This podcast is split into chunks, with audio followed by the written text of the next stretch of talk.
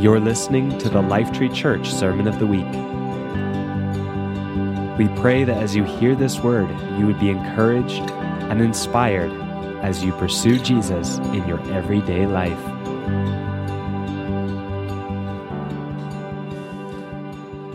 How many have been with us the last uh, couple weeks? One or two? Can I see? Can I see again?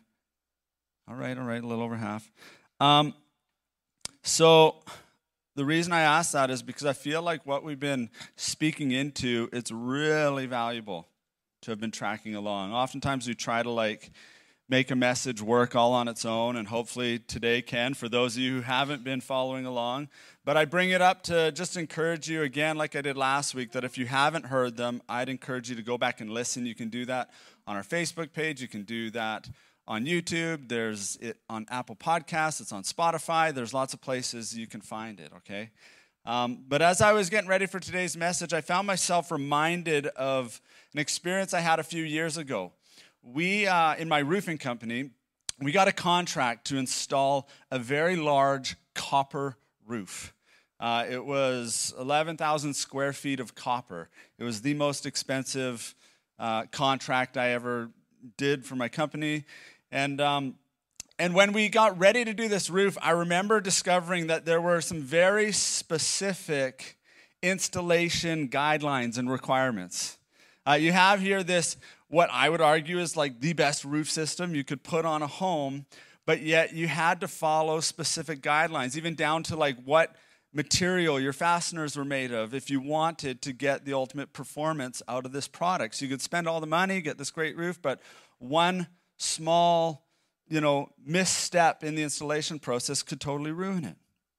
And I remember I bought this like this big manual on how to install copper and I watched all these videos and I was learning and studying and studying to make sure I didn't mess up this very valuable product for the client. Um, and that got me thinking just about the way God's word works. God's word gives us really strong instructions at times about life about how to follow him, about his ways, about the way things work. And it's because what he's given us in this world and in life is extremely valuable, is extremely good. And so we're going to read some scriptures this morning that speak very specifically um, into sexuality. I'm looking around the room for ages here just to give like the heads up that I will mention sex multiple times today. So I'm going to, you know, try to not get too graphic or anything like that, but just a heads up to adults caring for children. Uh, there, you, there you go. You've been told, okay?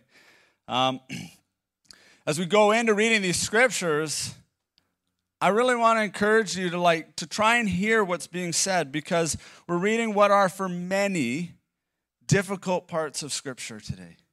Parts that a lot of people want to go around and pretend maybe aren't there or ignore or not look at. And I want us to really like lean in and seek to understand and hear what God is saying through them, okay? Um, so we're going to be reading where we left off last week. We were in Romans 1. We're going to start in verse 24, and then we're going to read from 1 Corinthians 6. Um, but it's a decent chunk here. So stick with me, okay?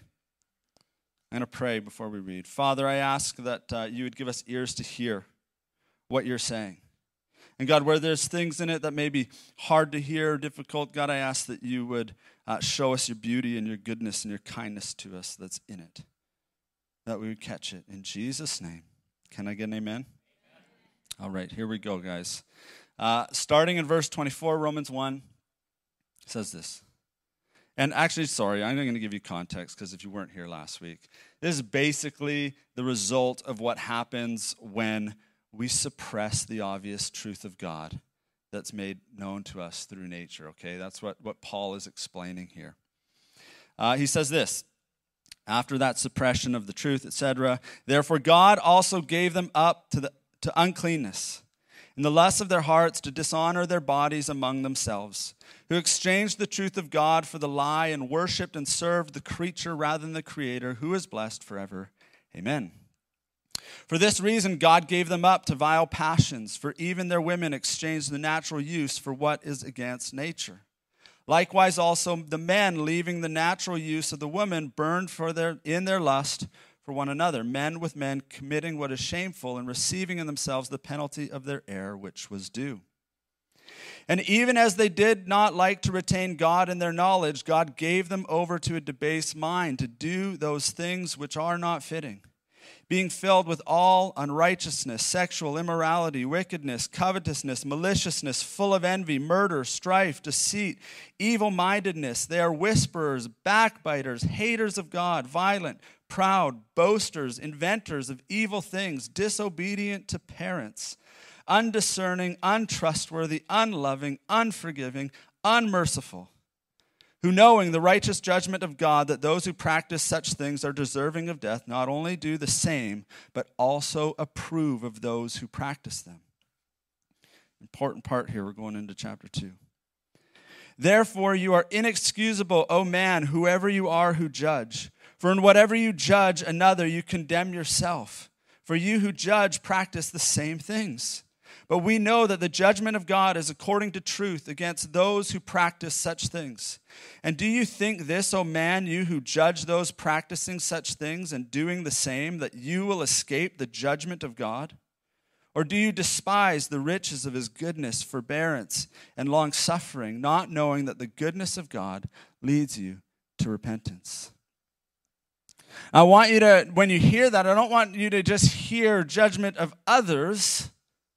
It's really important what Paul says in those first verses of chapter 2. It's actually supposed to be heard as a self assessment. He, he's, not, he's not saying, look at all these people doing all this stuff. He actually says, listen, if you are pointing the finger in judgment, guess what? You're pointing it right back at yourself. Because we all do this stuff. We all have this manifest in our lives, through the suppression of God's truth in, in different ways. And he encouraged us, us to hear of the kindness and the goodness of God.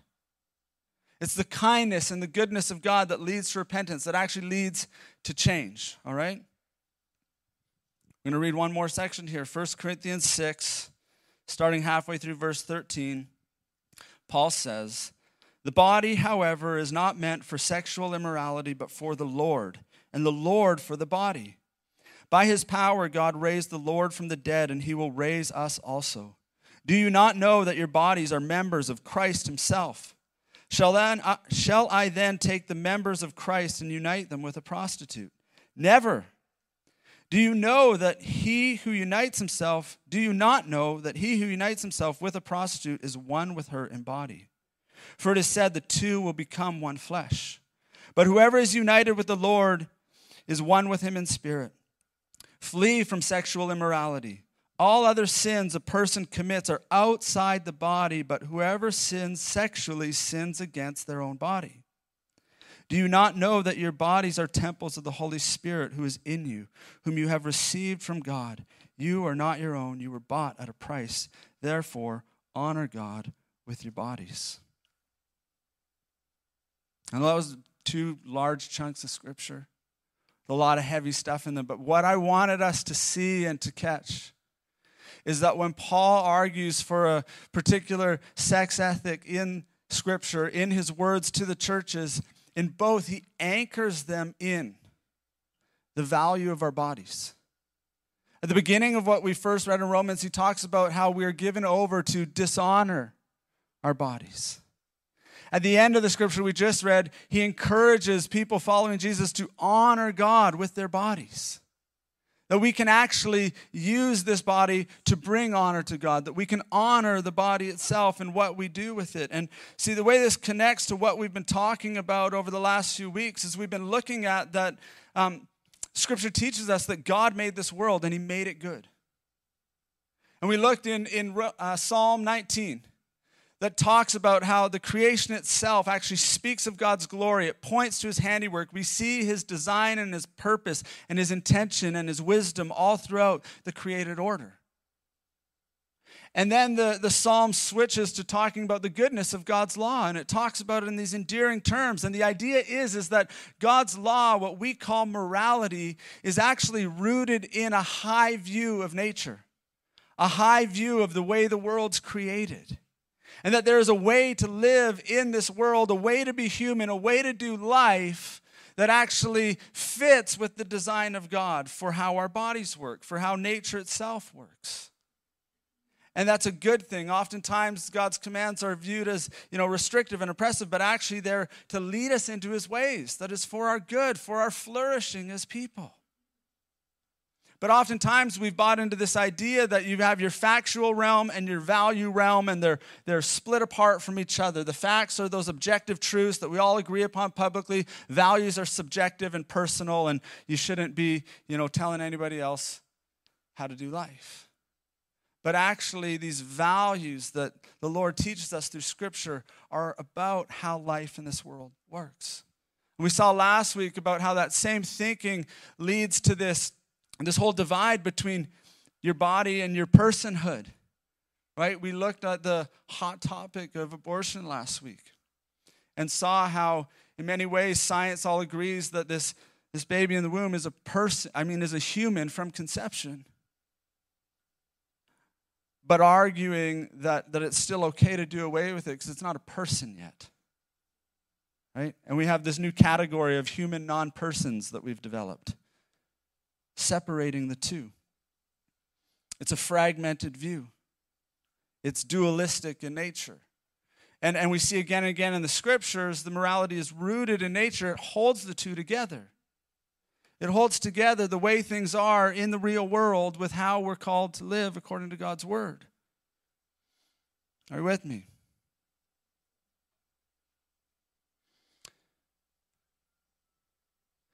What I, what I hope for us to see in all of this is that God's word actually portray, portrays a very high view of your body its sacredness, its dignity, its worth. And what we do with our bodies actually really matters. Oftentimes we try to separate who we are from our body. We actually get the idea that I'm I am more who I feel I am and what I think I am than what I actually I'm in here, but the, the scripture invites us into an integrated, holistic experience of being human. Or who we know ourselves to be and what our body teaches us of ourselves are united and together and held together as one. The reality is, without your, you can't separate yourself from your body. You realize that? You have no human experience apart from this body. You have no consciousness no expression whatsoever without this physical body.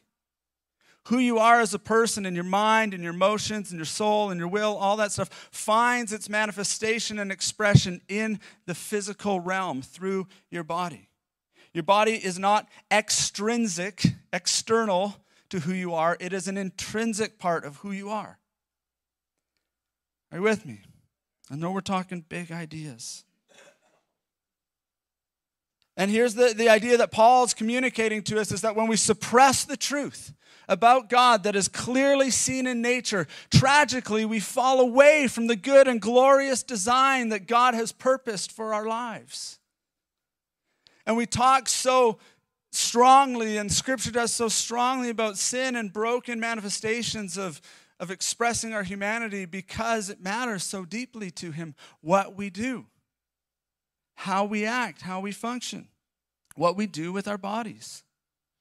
My desire today is to actually look at how it's actually a high view of the body and a high view of nature that the biblical sex ethic is rooted in. Are you with me? All right. I mean, I thought we start talking about sex, everybody would get all excited and it would be, you know, but it's just silence.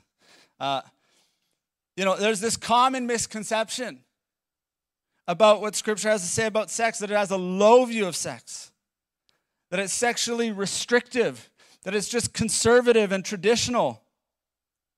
Well, I would ask you, have you ever read the Song of Solomon?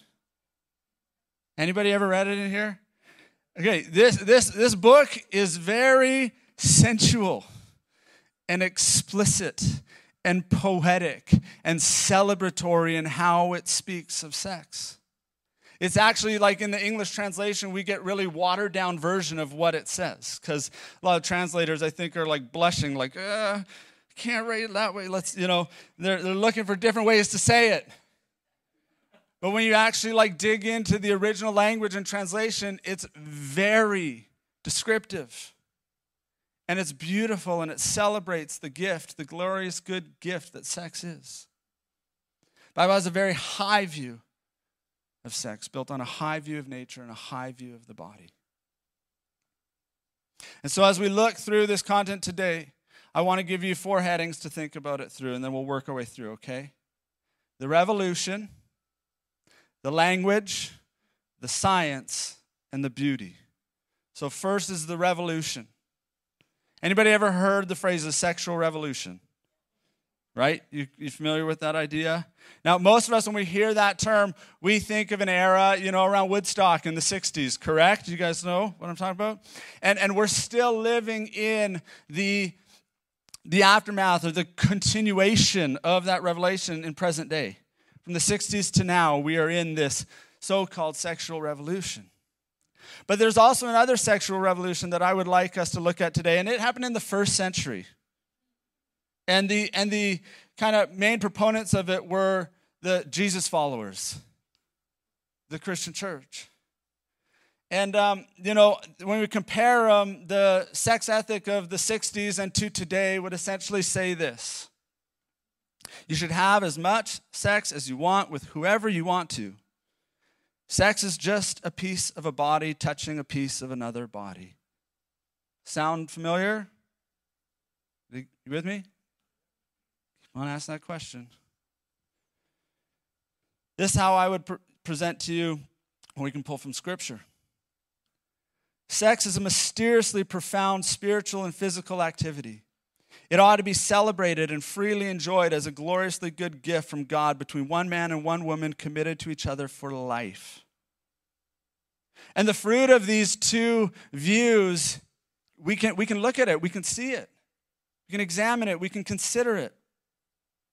You can look right now, like I've read a lot of articles in uh, current magazines interviewing young adults about their experience of the, the culture, the hookup culture that is common today. You know, we could point to all sorts of things, but a, a great example is, is, you know, the apps that exist to just go find somebody, meet up, and, and do your thing. There's all sorts of it, right?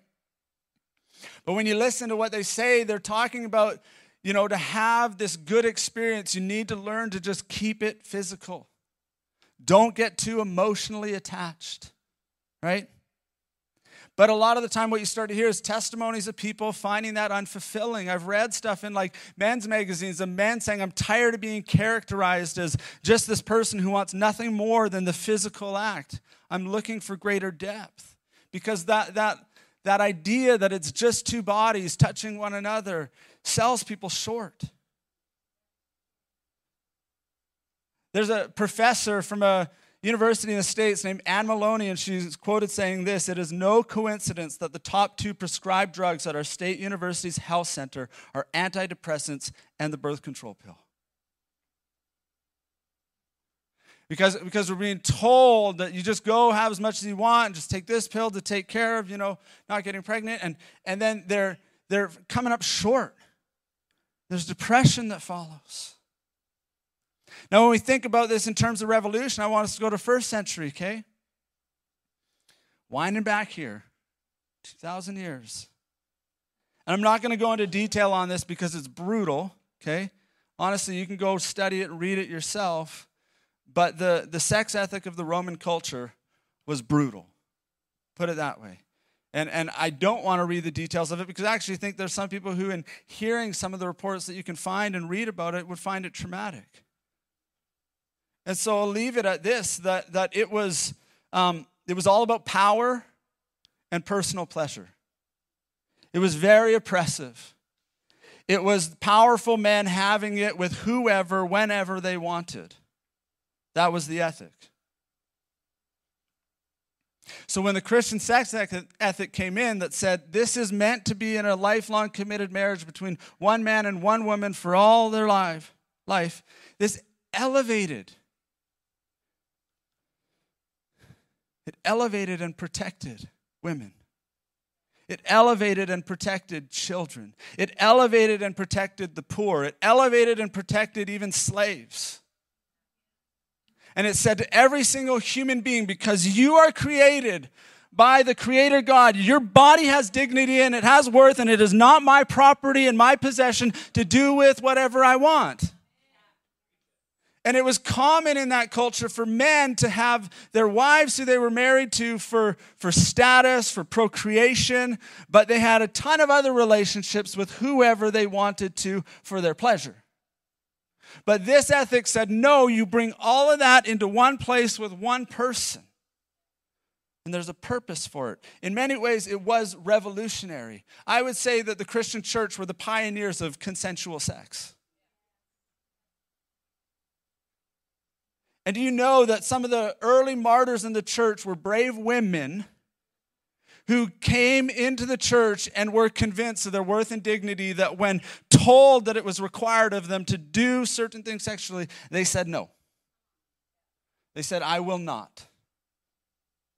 And they went to their death for it because they believed in the dignity of their body and the beauty of what sex was supposed to be. They said no. And it was part of this, this sex ethic was part of what made the church actually so popular to the masses.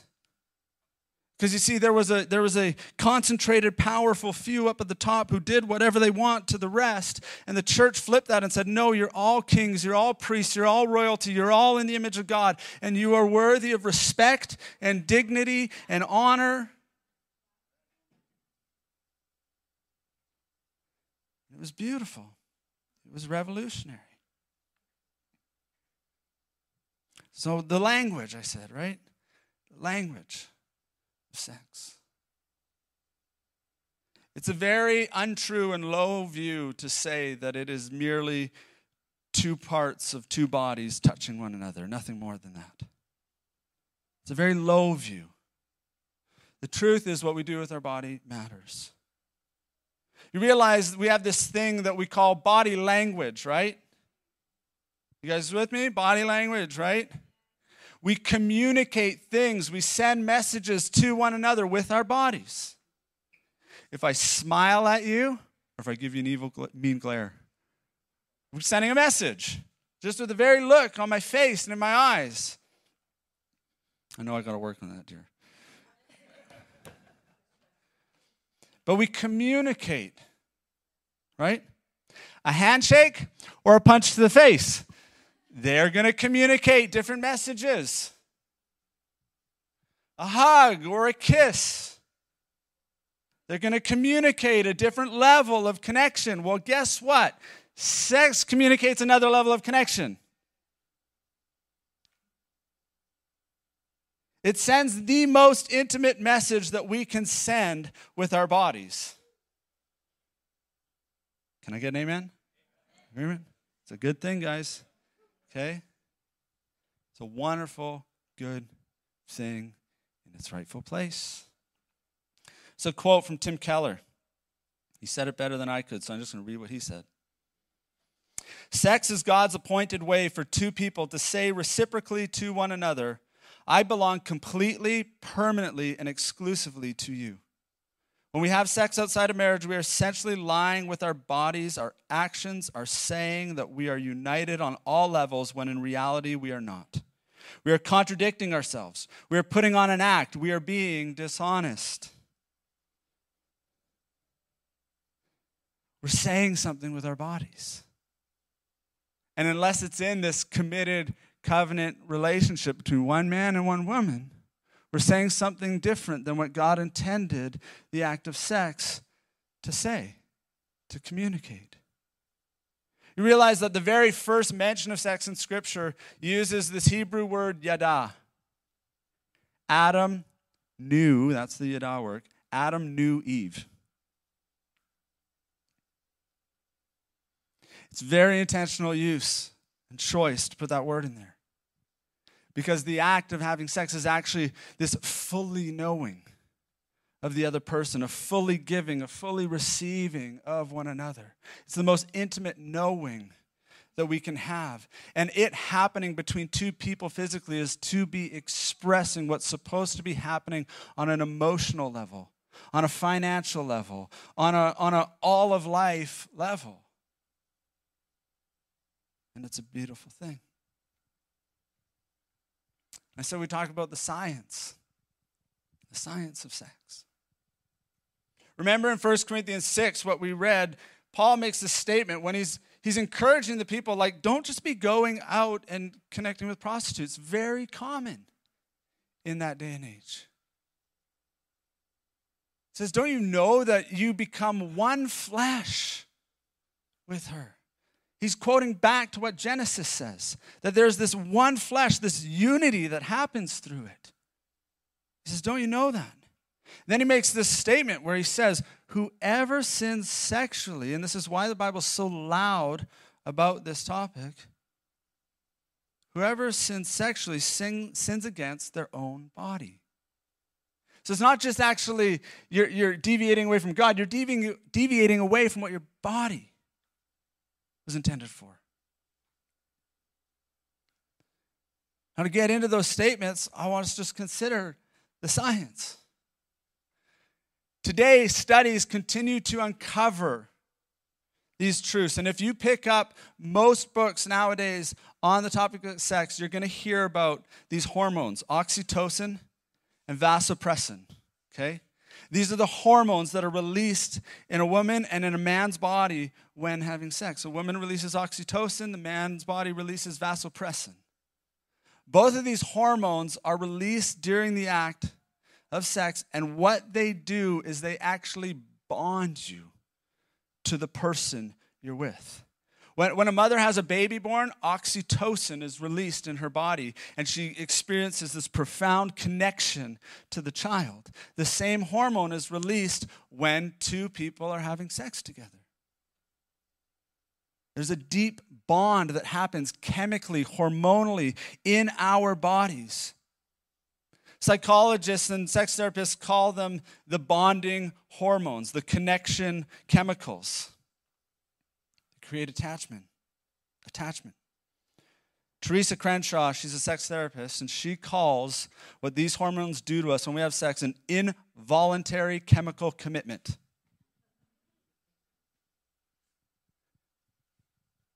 Another author named Lauren Winner, she's the author of a book called Real Sex. She says, Don't you know that when you sleep with someone, your body makes a promise, whether you do or not? So God has written into the way our bodies work when we engage in this most wonderful, glorious, beautiful gift from Him deep bonding and connection deep attachment to one another. And this, this, this attachment, this bond that it creates, is beautiful in the context of marriage. Outside of that context, it's painful. It's the root of great pain. It's a coming together and a tearing apart, and a coming together and a tearing apart. Or when you bring another person into the mix of your sexual expression of your life. It taints it. Bible uses the word impurity again and again and again for a reason. You know, when I was doing that copper roof I mentioned at the beginning of the, the message, I learned how to solder. And what soldering is, is essentially welding two pieces of copper together. And what you have to do when you solder is you have to thoroughly clean the copper. Because if it's not clean, you don't get the bond. And there, there's something in that, that that just speaks to this that there is something about that, that committed union between two people that creates something absolutely beautiful. I told you we're going to talk about the beauty, the beauty of sex. See, because when it's in the context that God designed it to be in, it actually perpetuates increasing connection, increasing attachment to one another. It solidifies our commitment and our covenant and our union. It's a beautiful, good thing. In many ways, the gospel itself is declared and displayed in the earth through two committed people making love to one another. Through this lifelong commitment, through this covenant marriage. Because you see, God is a God who keeps his covenant to his people. He says, I'm committed to you. I'm there for you. I give you everything I have. Right? That is, that is the message of the cross. That Jesus took on himself everything that we have, everything we deserve, so that we could get everything he has and everything he deserves. There's this profound union, and Paul's referencing it in that 1 Corinthians 6. He keeps going back and forth between this, going like, Why do you do this? Don't you know that you're Christ? Your body's not your own, your body belongs to Him. And, and he's referencing back and forth between these pictures. In Ephesians 5, he says that marriage is actually displaying in the world the relationship between Jesus and his church.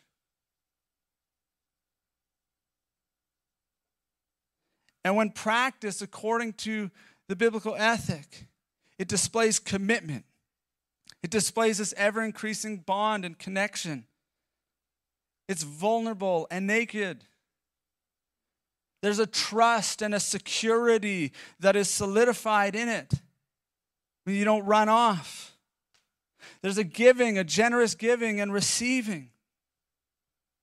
Even our intimacy, it produces fruit. There's conception. New life comes from this love. Even in our differences, the differences between men and women, there's something displayed. Because, you know, see, God is other than us.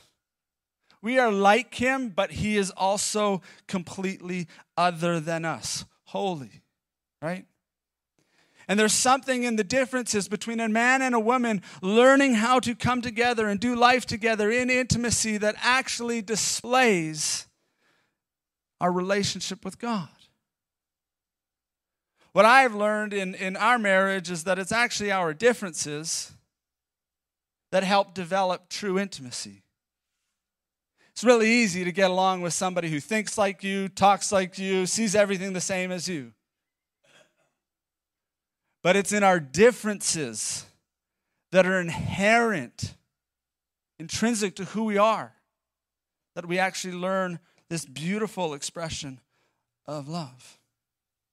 And there's a great delight and a great pleasure that comes from it. And that delight and that pleasure, guys, is just a shadow of what's to come in our relationship with the Lord. Jesus actually says that, like, in the age to come, we won't even be given in marriage anymore. It won't be required because we will have the real deal, the true thing with Him. You realize how good this thing is, how amazing, how pleasurable, how delightful is just a shadow of what's to come. And, and my, my hope in looking at this stuff last few weeks and this today is that I want us to see that when Scripture gives us these commands, it's not just saying, don't do that. And giving us these arbitrary rules for no reason. It actually, He's anchoring these things in a high view of the body, a high view of nature. Because there's a way things work, there's a way things work best. And it's not just this simple, you know, wagging the finger, no, you shouldn't. It's like, don't you see what I've prepared for you? The table, like Telsey showed us at the beginning, right? The feast that God has prepared for us is something beautiful, it's something good. And when, and when approached rightly, when approached in the way that's accord, according with the design, it's beautiful, it's good. It's to be celebrated. There's whole books in the Bible written about it.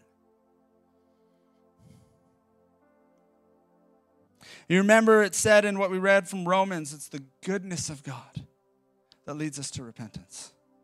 It's the goodness of God that leads us to change, to, to, to find and try a new way, His way. Because it's good. Because it's good.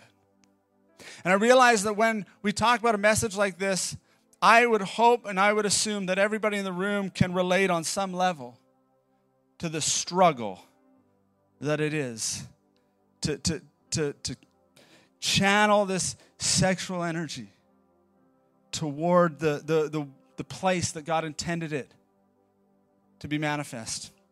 I can see some young people cringing in the room when I say that. it's it's it is it is beautiful. And I feel it's important to talk about because I want, particularly you young people, to know the beauty of what God has prepared for you, made you for. But I know that when we look at this, all of us can relate to the struggle. I know I can relate to the struggle, guys. I've had throughout, huge portion of my life struggles with pornography. And I know that there's other men in the room or women in the room who can relate to that. And the, the struggle is real. But what I have found myself is that just the pure resistance hasn't been as powerful as beginning to understand the purpose for which God gave me a sex drive.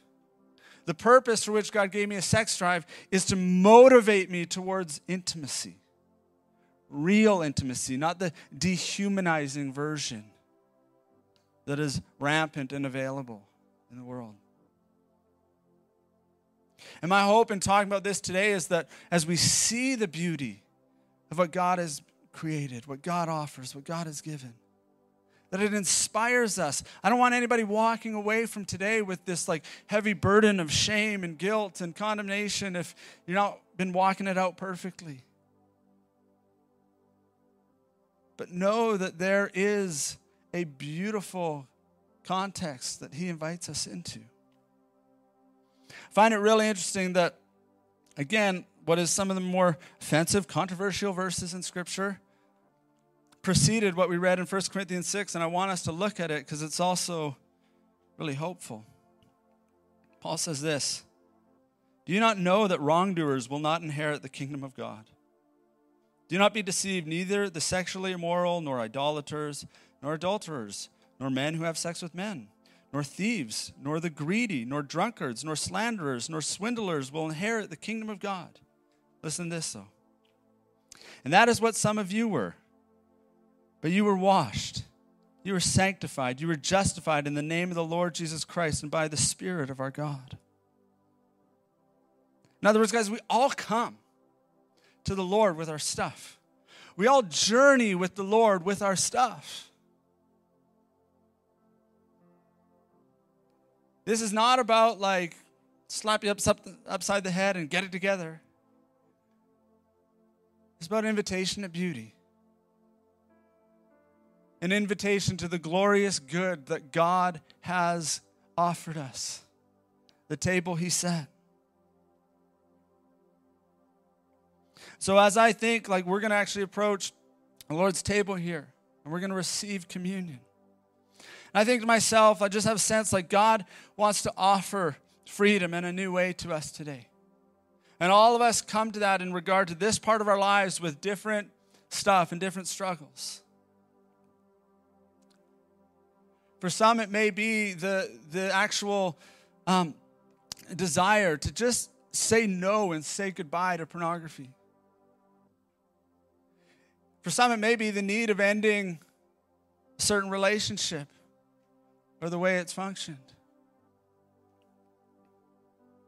For others, you maybe have not heard this before in regard to this, but for others, it may be you're married and God wants to invite you into a greater degree of freedom and liberty regarding sexual expression in your marriage. That where you have felt restrained and constricted, He says, Oh, there's I got more for you. There's freedom, there's wholeness, and there's beauty on offer to all of us and what God has designed.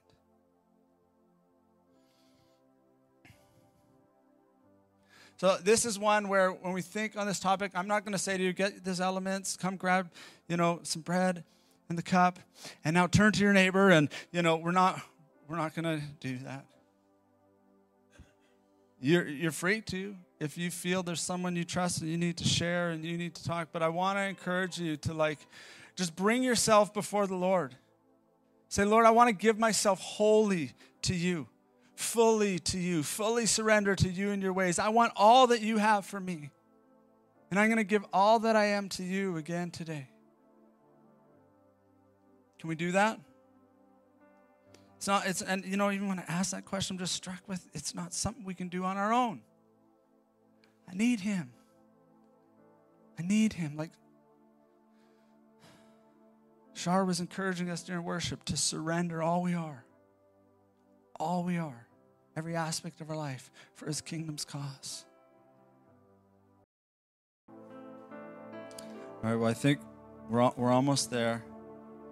But as we just get ready to receive receive this to practice what the lord instructed us i want you to just even just take the cup in your hand and actually let your heart and your mind fix on that which it represents jesus said that we we drink of this cup which is the blood that was shed for the new covenant for the remission of sin it means that whatever we've done, however we've sinned, that we can be washed, that we can be clean, that we can be completely forgiven. That His blood shed was the price paid in full for our forgiveness to be exercised toward us, and God remain just. Because the punishment was taken in full on Him, so it didn't have to be upon us. So, whatever you may be carrying or thinking about as we receive this today, I want you to know that the blood of Jesus is more than enough to wash, to cleanse.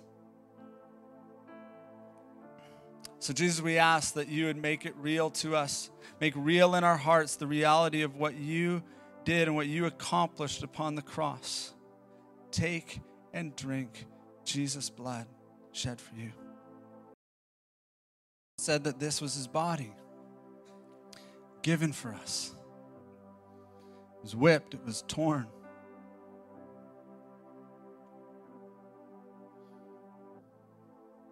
And what's beautiful is that in his body, in his physical body, he displayed to us God's way, God's kingdom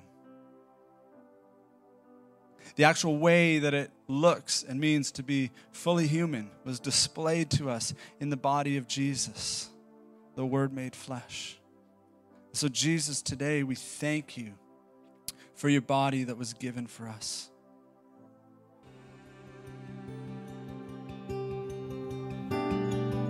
Thank you for listening to the Lifetree Church Sermon of the Week. At Lifetree, we are a family all about declaring and displaying Jesus to transform lives and benefit our city. If you'd like to find out more about Lifetree, you can find us online at lifetree.ca.